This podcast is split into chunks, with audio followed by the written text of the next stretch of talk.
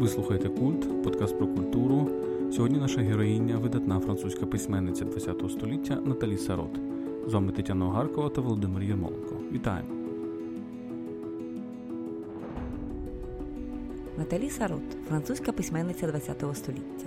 Домогосподарка, яка стала літературним класиком, винахідниця нового психологізму у прозі, адвокатка гуманізму та значущості людських почуттів у століття абсурду.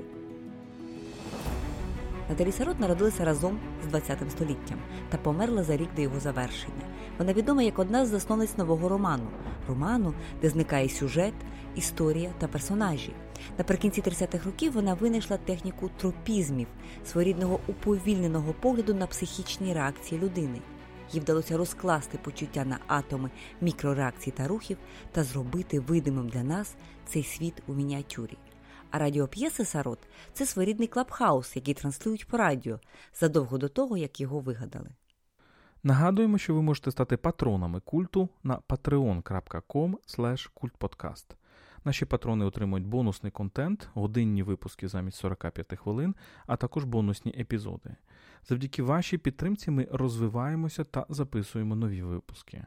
Наша амбіція акустична енциклопедія культури, принаймні 100 епізодів, а може й кілька сотень. Стати патроном цієї ініціативи можна на patreon.com. Отже, поїхали! Сьогодні ми говоримо про Наталі Сарот. Ти знаєш, мені здається, одна з найоригінальніших письменниць е, французького ХХ століття. От Про Наталі Сарот говорять в цій, знаєш, от перераховуючи людей, які зробили цю революцію, передусім повоєнній Європі, хоча вона починала ще з 30-х років, так званий новий роман, говорять там Мішель Бютор, Наталі Сарот, е, Алян Робгріє. Можна її порівнювати з авангардною, з авангардною драмою, з ЮНЕСКО, з Бекетом і так далі. От, Але справді дуже потужна письменниця, концептуально потужна. Це оцей приклад такої концептуальної літератури, і ми з тобою будемо багато говорити про її концепти. Отже, ким є для тебе Наталі Сарот? Наталі Сарот це дійсно унікальна письменниця. Дуже важко її якось визначити одним словом, що вона саме робить в літературі. Дуже важко знайти якісь такі одне пояснення. Вона віднаходить цілком новий тип літератури, який е, ґрунтується на так званих тропізмах. Що такі тропізми? Вона бере термін з біології. Тропізмом ми в біології, як вона принаймні нас так переконує, означають якісь певні реакції живих організмів, чи то рослин, чи то е, тварин е, на е, певні, так мовити, зовнішні подразники. Чи це буде світло, чи це буде якісь сприятливі або несприятливі обставини. Тобто це якась певна реакція органіки, органічних, так мовити, істот у бік от зовнішніх подразників. Ну, здавалося, при чому тут література? Вона бере цей цей е, термін тропізми для того, щоб позначити якісь е, певні мікрореакції людської психіки на якісь зовнішні обставини. І, власне, вона її книги, перша її книга, яка з'являється друком в 39-му році, тобто ми говоримо ще по суті про період до Другої світової війни. Власне, е, він так і називається тропізми. Це текст, е, ну, який трошки збиває з пантелику на початку, тому що на початку не зрозуміло, що там відбувається. Там немає персонажів, там там є він, вона е, не зрозуміла, в чому полягає історія, так, що що відбувається, хто діє, що відбувається.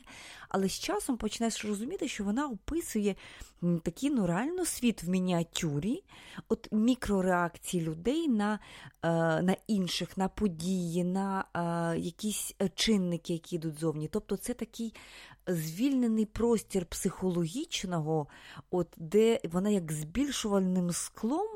Показує наше от психічне життя, яке має реальне існування, яке ми воліємо не помічати, так? тому що воно відбувається занадто швидко, і ми його дуже часто втрачаємо за описом якоїсь події. І їй вдається схопити, тобто зробити таке уповільнення і по-перше, відчути ці речі, а по-друге, їх втілити втілити в слова.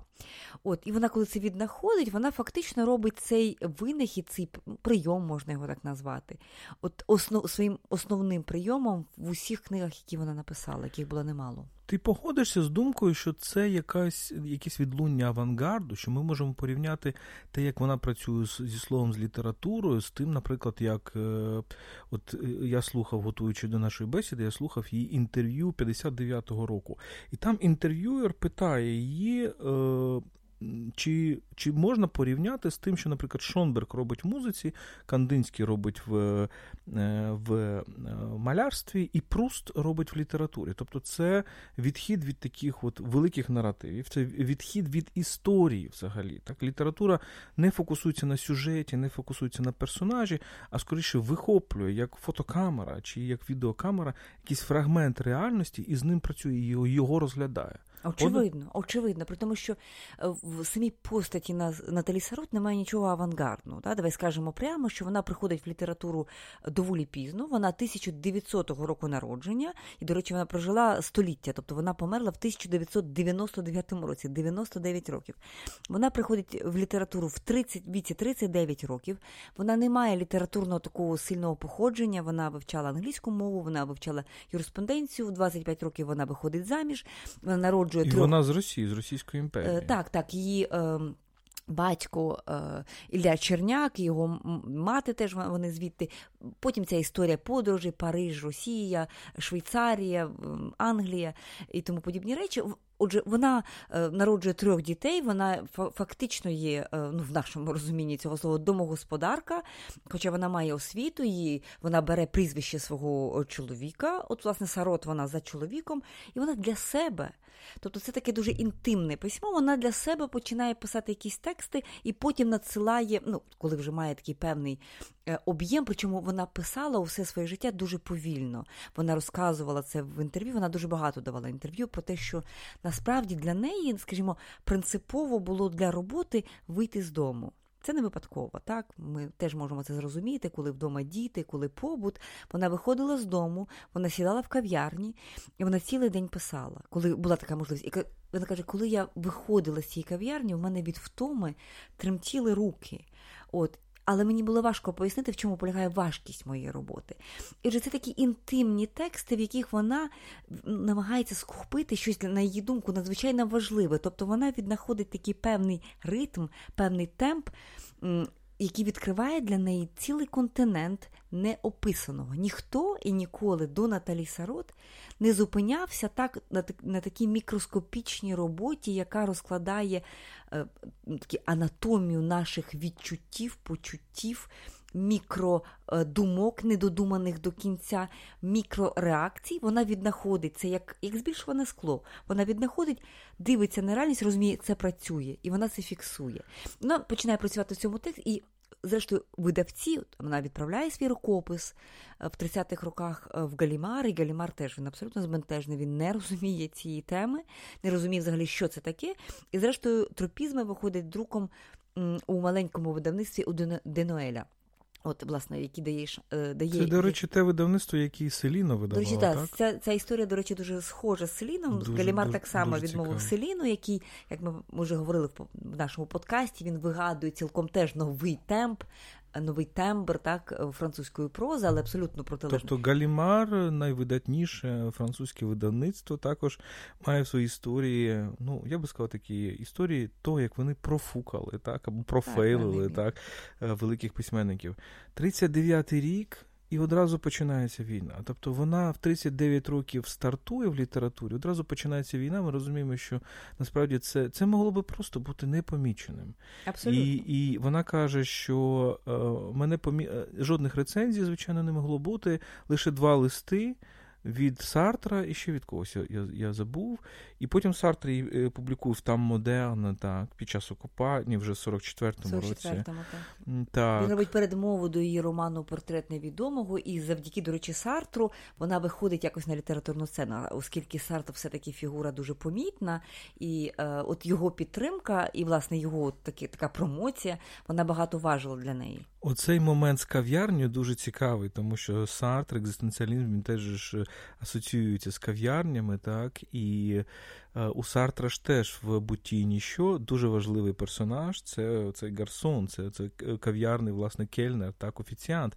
І у Наталі Саро теж, здається, в, якщо я не помиляюся, Е, це в планетаріумі і романі, де вона теж бере у цього офіціанта. Ну, мабуть, це були різні офіціанти, але бере його як персонажа і описує, і і показує, що. Але дуже цікава відмінність, тому що у Сарот вона описує як такого порожнього порожній об'єкт, хоча вона постійно намагається нам довести, що інша людина не є порожнім об'єкт, об'єктом, навпаки, це такий дуже цікавий суб'єкт і так далі. А Сартр це оця знаменита феноменологія погляду, де він говорить: я дивлюсь на цю людину і бачу як об'єкт, а потім вона на мене дивиться, теж бачить мене як об'єкт, а потім відбувається якесь м, таке змагання поглядів. Так? так? І пам'ятаємо, що от Сарот виходить в кав'ярні, щоб працювати, тому що не, не тому, що це буржуазне життя, а тому що неможливо вдома працювати. Бувари, Сатр ідуть в кав'ярні працювати, тому що це опалювальні приміщення, на відміну від тих місць, де вони жили. Тому це не зовсім так буржуазно, як нам зараз здається. Ну да, і Сарот, е, вона от під час цих годин праці вона каже, чому я прекрасно розумію, що, е, що я зумисно роблю з цього певний ритуал. Як от усі люди, так вони встають зранку, там йдуть на роботу. Так само я встаю і йду на роботу. Хоча я розумію, що ніхто від мене нічого не вимагає. І от це почуття власної, як, якби ну не те, щоб непотрібності, але того, що ніхто від тебе не вимагає цієї творчості, тої речі, яка тебе так захоплює, без якої ти не можеш жити. Вона дуже чесно це. Це є тропізм. Це є тропізм. Да?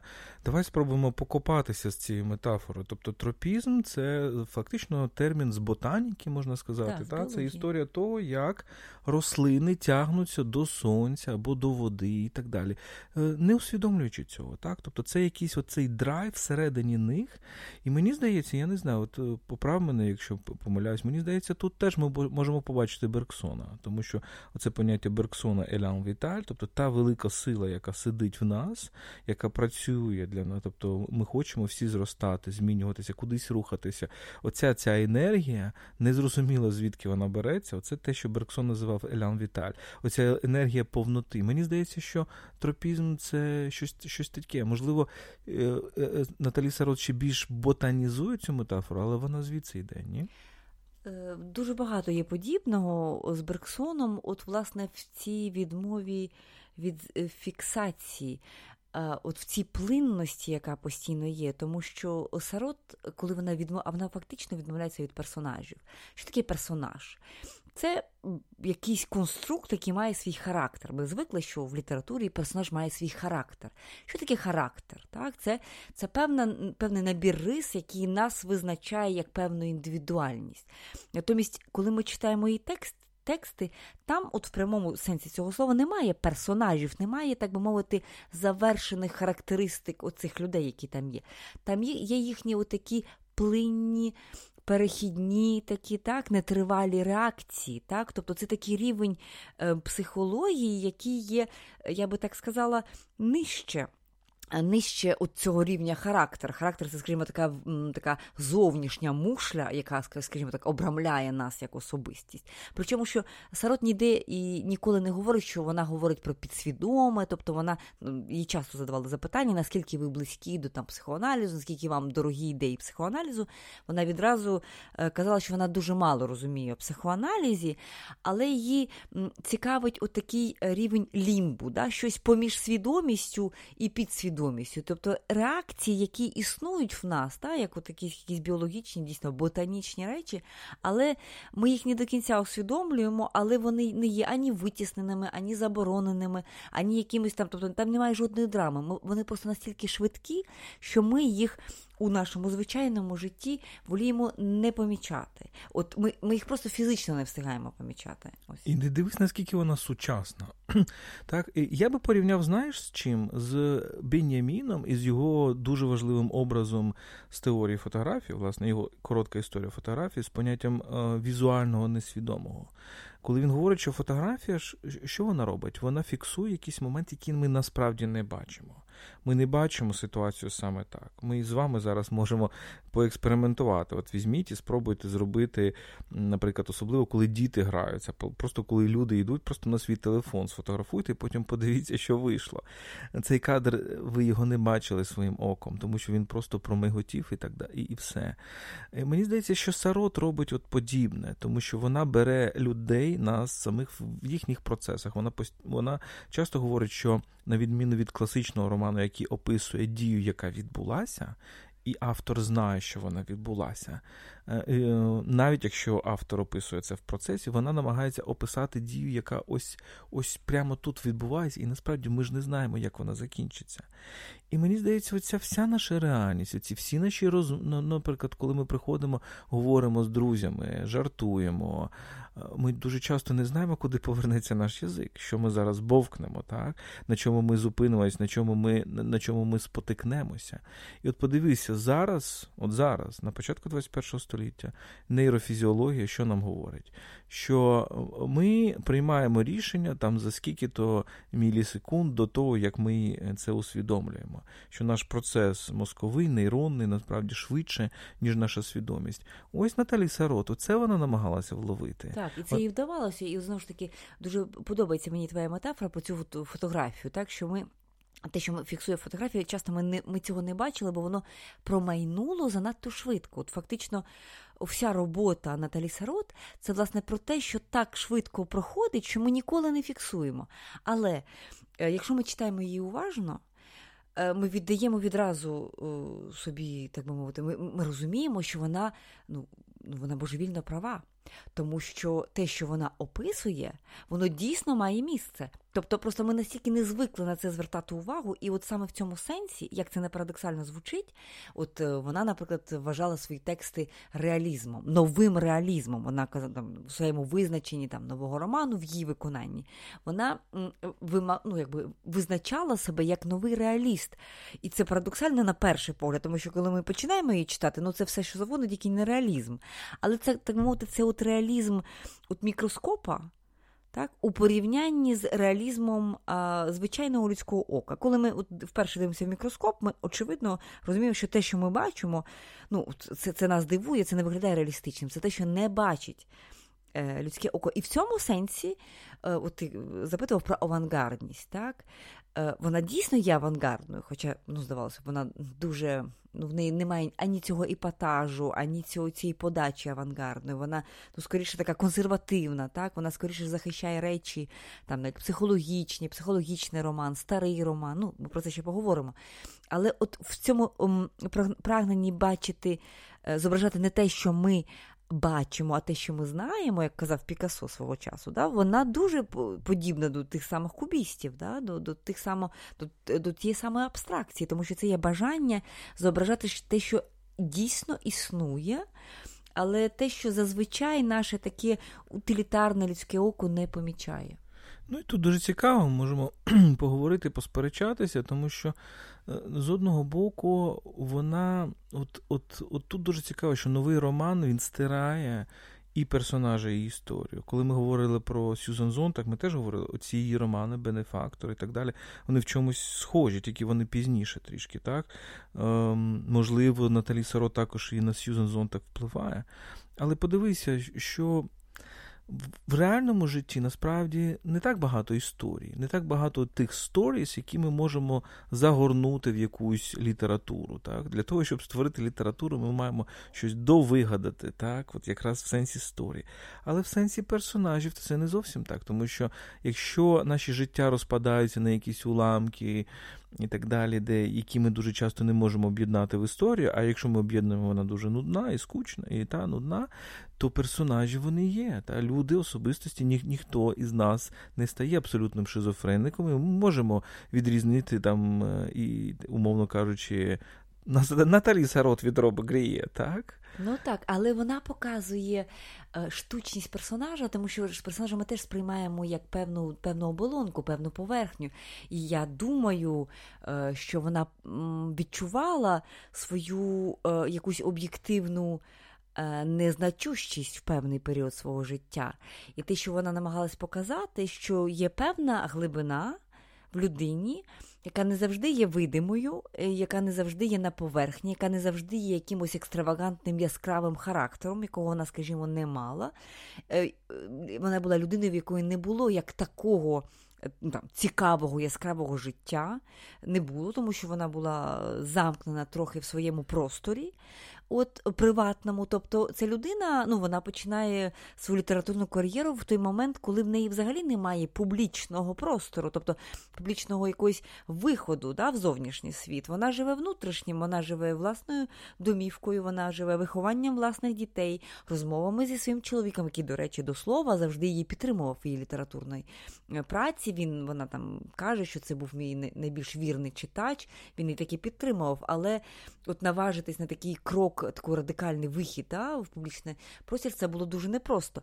І мені здається, що вона намагалася реабілітувати певну глибину людей, які не мають а, такої яскравості якоїсь, да, якогось яскраво вираженого характеру, і показати, що, попри оцю поверхню, ну, здавалося б, доволі банальну, там всередині є дуже багато всього цікавого. Ну, це справді інколи справжній реалізм. От я пам'ятаю її фрагмент е, про Англію, де просто якийсь персонаж, що а, ви з Англії, та-та-та, а Англія це там, ага, це це отам, да, Англія. А я знаю Англію, так, я знаю, у вас є а, Шекспір, Шекспір це Англія, так, а. І ще текери, а ви кажете «thекери», ви кажете, так? Ось так, а, ага. А, тобто ми інколи так і говоримо, так? І і, і, більшість, можливо, наших це, це розмов. Анатомія small talk. Тобто дуже так. часто от в неї є анатомія цих смолтоків, так, оцих мікронезручностей, які ну, завжди виникають. Ми всі стикаємося десятки разів на день.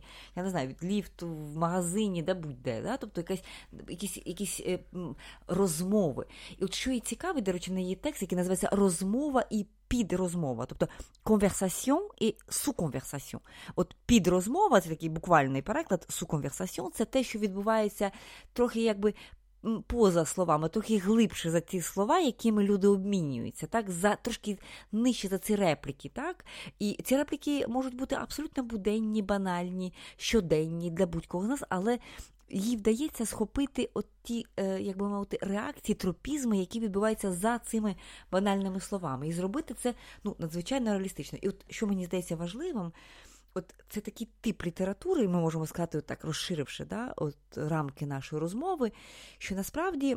Що відбувається в ці роки так, е, в Європі, в літературі? Це такий великий бетл поміж е, літературою і не тільки в ці роки, та, мабуть, мабуть, і зараз, та, поміж літературою, яка ставить на fiction, тобто на або на яскраву історію, на сюжет, на те, що захоплює читача, так, і так як певний тип літератури. І є тип літератури, який говорить дуже просто, що ви знаєте, життя, яке є навколо нас, воно є там крутіше за будь-які художні фантазії, які можна вигадати. Треба просто віднайти кут зору на те життя, яке нас оточує, щоб це побачити. І це такий от такий старий реалізм насправді, тобто бути як життя, да? вона його ну, реабілітує з якоїсь точки зору. Вона каже, що не треба нічого вигадувати. Подивіться, навколо нас є мільйони світів, всесвітів, які виникають, зникають, які страждають, реагують і тому подібні речі. Тобто це такий старий добрий реалізм в якомусь сенсі цього слова. Я би сказав навіть, що цей суконверсаціон це насправді ідея того, що. От давайте передамо, спробуємо передати оцю реальну бесіду, де ми не знаємо, що відбудеться далі. От, от, от реально, коли люди говорять, ми ж не знаємо ані того, що наступної секунди скаже наш співрозмовник, і що після цього скаже, скажемо ми. А можливо, цей співрозмовник скаже щось таке, що ми вибухнемо гнівом або засміємося. Так? І насправді це теж дуже сучасно. От я думаю, мені спало на думку, що.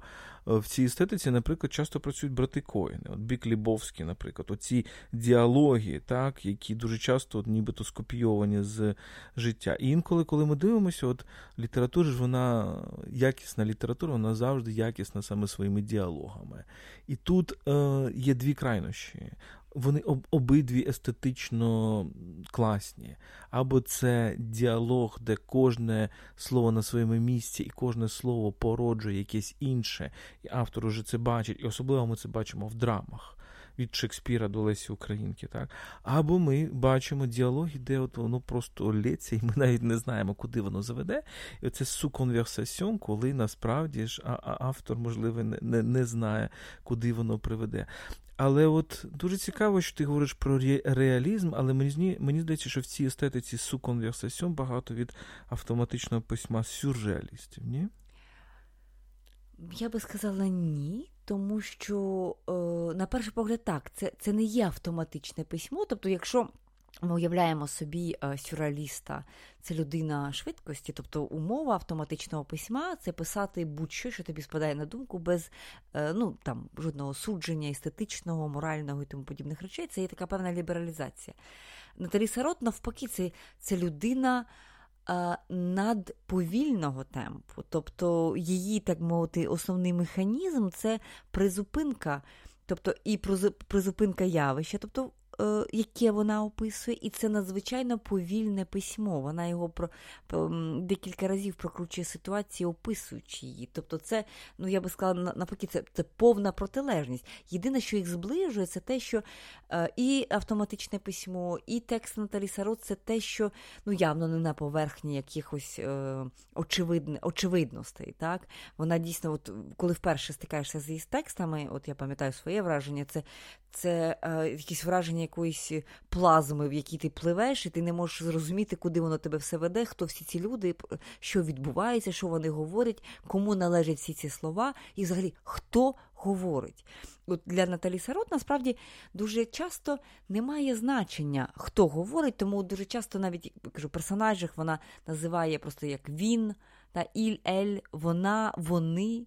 Е, е, чоловічого роду або ель, так, е, жіночого роду, певною мірою, так би мовити, вказуючи на те, що немає значення персонаж, і взагалі наша реальність це занадто на поверхні. От Це дуже цікаво насправді. І от саме в цьому полягає якийсь її ну, знову таки, основний винахід, який вона все своє життя розкручує. При тому вона би воліла думати і змушувала свого читача вірити, що в її текстах немає спостережень е, автобіографічних. Вона завжди казала, що в моїх текстах немає нічого автобіографічного, окрім її е, відверто автобіографічного тексту 83-го року. Е, текст, до речі, який перекладений українською мовою, який називається Дитинство. Так, от ми знайшли насправді один переклад, тільки Наталі Сарот. Українською вийшов мовою? українською вийшов 2002 року. Е, видавництві Пульсари два тексти і Золоті плоди і дитинство переклала Ганна Малець. Якщо ми щось упустили, то ми е, перепрошуємо, так? так? Але але видно, що авторка ну, поки що не є в, в нашому контексті. Хоча ж е, шкода, тому що, ще раз повторюся, це. Ну, от коли ми дивимося навіть сучасну візуальну культуру, так, от от тип монтажа, так, як, наприклад, оператор працює з камерою в сучасному кіно, наскільки увага йде до деталі, якихось вирваних фраз, вирваних фрагментів і так далі. Дуже часто це камера, яка рухається. То ми розуміємо, наскільки багато мало пройти для того, щоб ця естетика, вона. Вона так так би мовити стала реальністю. І люди, які творили новий роман, вони багато долучилися до творення цієї естетики. Ну, ми от в фрагменті в бонусному в фрагменті для патронів поговоримо ширше про новий роман і, власне, про будемо порівнювати Наталі Сарот і е, її колегу Роб Гріє, який теж формує новий роман у Франції. Про це дещо згодом. Але от дійсно, скажімо, візьмемо її роман, який називається Золоті плоди. Це е, абсолютно фантастична річ, тому що це є роман про роман, де головним персонажем тексту є роман, який називається Золоті плоди. І що відбувається? Так? Головна подія цього тексту Наталі Сарот це те, що цей роман з'являється і про нього починають говорити. Тобто, якісь ми чуємо репліки захоплені, зацікавлені. Ось ви що, а чи ви читали золоті плоди? А так я читав. Що ви думаєте про це? Тобто починаються ці розмови, підрозмови, мікророзмови навколо тексту. І як оце збудження навколо цього нового тексту, воно йде спочатку по наростаючи, люди цікавляться, обговорюють, дискутують, хтось там хвалить, хтось ображається і тому подібні речі. І потім як вони поступово ці розмови починають стихати, так, уповільнювати, ставати все менш. Е, яскравими, менш інтенсивними. Зрештою, вони сходять на на на нуль, на ніщо. Да? Тобто ця книга перестає жити. Ну, Як для мене, це фантастичний роман, тому що він показує насправді абсолютно реалістично, що відбувається в літературі. Тобто кожен текст він народжується, він ну, тобто він якось комунікується, з'являються якісь реакції, якісь критики, якісь презентації. так? А потім цього немає. І така мікросмерть одного тексту. Він начебто є але його, оскільки про нього ніхто не говорить, його вже начебто і немає. Ну і в принципі це досить реалістична презентація нашого життя, тому що ну, як ми сприймаємо наше життя? Ми його не сприймаємо так, як сприймала його література 19 століття, от де є ось такий персонаж. Давайте його опишемо з усіх сторін, і психологічно, і фізі, і фізично. Ми чітко знаємо кольорі волосся, одяг, звички і так далі. Тобто ми фактично є такими богами, які все знають про персонажів. А ми все більше живемо в світі реплік, та, де де одна людина асоціюється для нас з якимось одним постом на Фейсбуку, інша людина асоціюється у нас, значить, з якоюсь там реплікою, яку вона сказала один раз ми почули чи два рази почули на телебаченні. І ми насправді нічого не знаємо більше про цих людей. А інколи ці ці люди абсолютно ми ми думаємо про одного, про персонажа X, а насправді це персонаж Y, і ми просто сплутаємо їх в соцмережах. Аватарки схожі аватарки схожі, і ми думаємо, ми приписуємо цьому персонажу Y, насправді те, що сказав чи подумав персонаж X. Тобто це справді потік якихось слів, Слухай, якихось це реально фраз. хороша аналогія. От, дійсно можна порівняти світ у цієї цю фізіологію балаканини, яка є у Наталі Сарос, з якимось соцмережею. Дійсно, з Фейсбуком чи там з Тіктоком. Ну, там немає картинок, але дійсно це є голоси, так? якісь голоси, якісь реакції, та і можливо ці реакції, які, скажімо, той самий Фейсбук пропонує, там сердечко, там це і інші. Тобто воно певною мірою відображає, але воно дуже грубо, так? якщо що Наталі Сарот це дуже тонко, да? дуже такі мікро, е, мікронюанси власне, цих цих, цих е, розмов і підрозмов, і і значень, і непорозумінь, та? і непорозумінь, які породжуються від від, е, від, від цих непорозумінь. Тобто, отакі складний клубок соціальної інтеракції, да, світу таких соціальних взаємодій. Насправді дійсно це от великий, велика соціальна мережа. Ну і в цьому і парадокс культури, що те, що зароджується в уяві деяких там письменників, художників, через півстоліття стає реальністю. І те, що вони вважали як певна емансипація, певне вивільнення, вивільнення стилю, вивільнення творчості, так писати треба, тобто подолати ідею персонажа і історії, історії, це була вивільна, ця ідея була емансипація. Але зараз це є реальністю, з якої треба вивільнятися. Тобто, ми можна говорити і про постмодернізм, який так само тоді в 60-х роках створювався. Те, що тоді було чимось авангардним, зараз стало реальністю, і нам треба шукати якийсь інший авангард. так. Так, очевидно, очевидно. Ну, давай ще декілька слів скажемо про її життя. Так, ми говорили про те, що вона виходить на літературну сцену в 39-му році, аж тут раптом війна. До речі, тут її можна порівняти з Прустом. Ми говорили в одному з наших подкастів попередніх про Марселя Пруста і фактично про те, що в пошуках втраченого часу. Чому там сім томів? Та? Тому що він починає писати, і він в нього перший том. Е, був готовий в 13-му році. Він його надсилає Галімару, але саме через війну тоді Галімар відкладає да, там публікацію наступних двох, так, і відтак у автора є ще декілька е, років для того, щоб продовжувати писати. Від, Відповідно, цей задум він там вглиб розростається, ущільнюється цей текст, і, зрештою, завершується цей текст зі смертю Марселя Пруста в 22-му році. Ось Наталі Сарот так само вона дебютує в 39-му році, і тут треба сказати, що вона була єврейкою. От і під час е, Другої світової війни це було надзвичайно викличні страшні часи для неї і для її дітей. В неї на руках троє дітей. Вони носять у ці жовті е, е, зірки, так нашивки ці. Вони тікають на південь Франції. Тобто, це такі, е, ну реально такі роки. Е, ем, коли вони ховаються, та, вони і питань, під питанням є власне їхнє життя, тобто виживання. Ось і вже коли закінчується війна, от саме за за підтримки Сарта їй вдається потроху стати е, на ноги. Натомість, оцей навіть е, лейбл, да, цей, ця, ця назва новий роман. Так, а, її вигадують набагато пізніше. Її вигадує один з критиків вже наприкінці 50-х років, здається, 57-й рік. Він його вигадує в контексті виходу там вже третього роману Роб Гріє. І він об'єднує власне Роб Гріє, абсолютно нового автора, який на покоління молодший за Наталі Сарот. І з Наталі Сирот каже, що подивіться, це така от спільна якась поетика, хоча, як ми будемо з тобою говорити, це поетика дуже різна, навіть в подеколи протилежна. Так? І він об'єднує їх під одним, так би мовити, назвою і називає новим романом те, що вона вигадала ще фактично до війни. Тобто ці тропізми теж стають ем, ну, якимось таким символом цього нового роману, хоча її тексти і романами назвати в якомусь сенсі е, важко, так? Е, тому що ну, в класичному сенсі там немає сюжету, немає персонажів.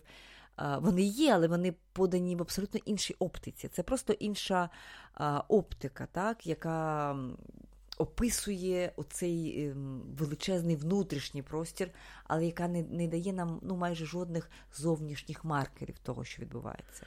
Якщо ми шукаємо традиції для Наталі Сарот, тобто автори, які на неї вплинули, і яку ми все ж таки, бо кожен революціонер насправді є продовжувачем чогось. От хто для неї, хто для неї важливий? Для неї декілька авторів є важливими. Це, звісно, Пруст, якого я вже згадала, тому що це є для неї є приклад такого психологічного роману. Це Вірджинія Вульф. Так, і це очевидно Достоєвський. І тут можливо зв'язки її, власне, через її походження. Достоєвський, як також автор цього там, психологічного роману, в неї є е, книга теоретичних есеїв, де вона власне пояснює е, свою теорію, тобто теорію свого творення, і там про багатьох письменників йдеться. І, наприклад, там є есей, який називається Від Достоєвського до Кавки. Це такий фундаментальний есей. Значить, там головна ідея про те, що от, власне, е, в роки. Е, війни, тобто десь до до середини ХХ століття, оцей рух, який відбувався у напрямку від психології до поступового позбавлення психології до такого хомо абсурду, до абсурдної людини, які ми бачимо у Кавки, які ми бачимо також, е, згадаємо, значить, е, кам'ю, так, етранже, сторонній, власне, людини, позбавленого внутрішнього, так, абсурдної людини. Е, от вона так прослідковує власне цю лінію розвитку і каже, що дивіться, це це насправді тупик. Там далі нема куди йти. І той, хто хоче кудись рухатися далі, нам залишається лише повертатися. І парадоксально сам текст називається від Достоєвського до Кавки, але шлях, який вона пропонує для виходу, це навпаки від Кавки до Достоєвського. Не до Достоєвського, як він був, так, але до якогось іншого виміру. Той, хто живе на планеті людей, так завершується сей, такими словами. То, якщо ми живемо на планеті людей, нам залишається лише повертатися тим самим шляхом. Тобто Звісно, оці всі ця дегуманізація, яка відбувається не лише в літературі, очевидно, так, Друга світова війна дуже гостро поставила питання там про пам'ятаємо ці дискусії про можливість мистецтва після Аушвіца, про взагалі е, це обличчя людини, яка може бути антигуманною, так, яка може бути нелюдською, так, людини, яка взагалі для якої немає цінності людського як такого, психології, цінностей душі, чого завгодно. Так, І для неї, от власне, ці роки суто навіть екзистенційно були таким маркером, що ми той, хто хоче продовжувати жити на планеті людей, він має повертатися, тобто повертатися в психологію, до психологічного роману, до до до глибини певною мірою, так? не до людини без особливостей, без властивостей, тут так мюзіль, так? а до людини, яка має е, великий внутрішній простір, великий внутрішній світ. Але це вона робить без пафосу. Тобто це тут немає якогось великого пафосу, якихось великих жестів. Тобто, якщо ми говоримо про Достоєвського, там немає, е, так би мовити, ані жестів, ані надриву. Цього всього немає. Воно набагато має інші пропорції. Але вона показує, наскільки скільки великого і важливого, е, і скільки взагалі сенсу ховається в повсякденні. Ось і це це, це фантастичні речі. Це ну мені здається, мало кому вдавалося показати, наскільки наша реальність так є е, багатою, попри її позірну бідність.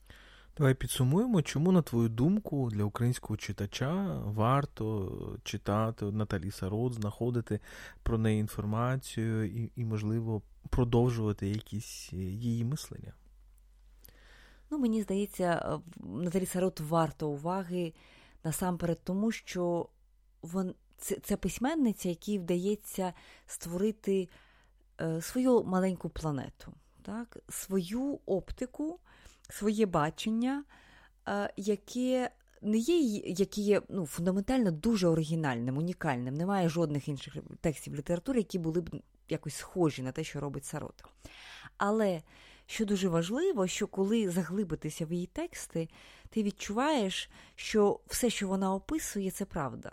Це дійсно, тобто це такі уроки з бачення, уроки з відчування, так з уваги до себе, до світу, до людей, які навколо тебе, до сенсів, до своїх власних реакцій для нашої такої ем, егоцентричної епохи. Ми всі уважні до себе, так ми всі прагнемо аналізувати себе, себе розуміти.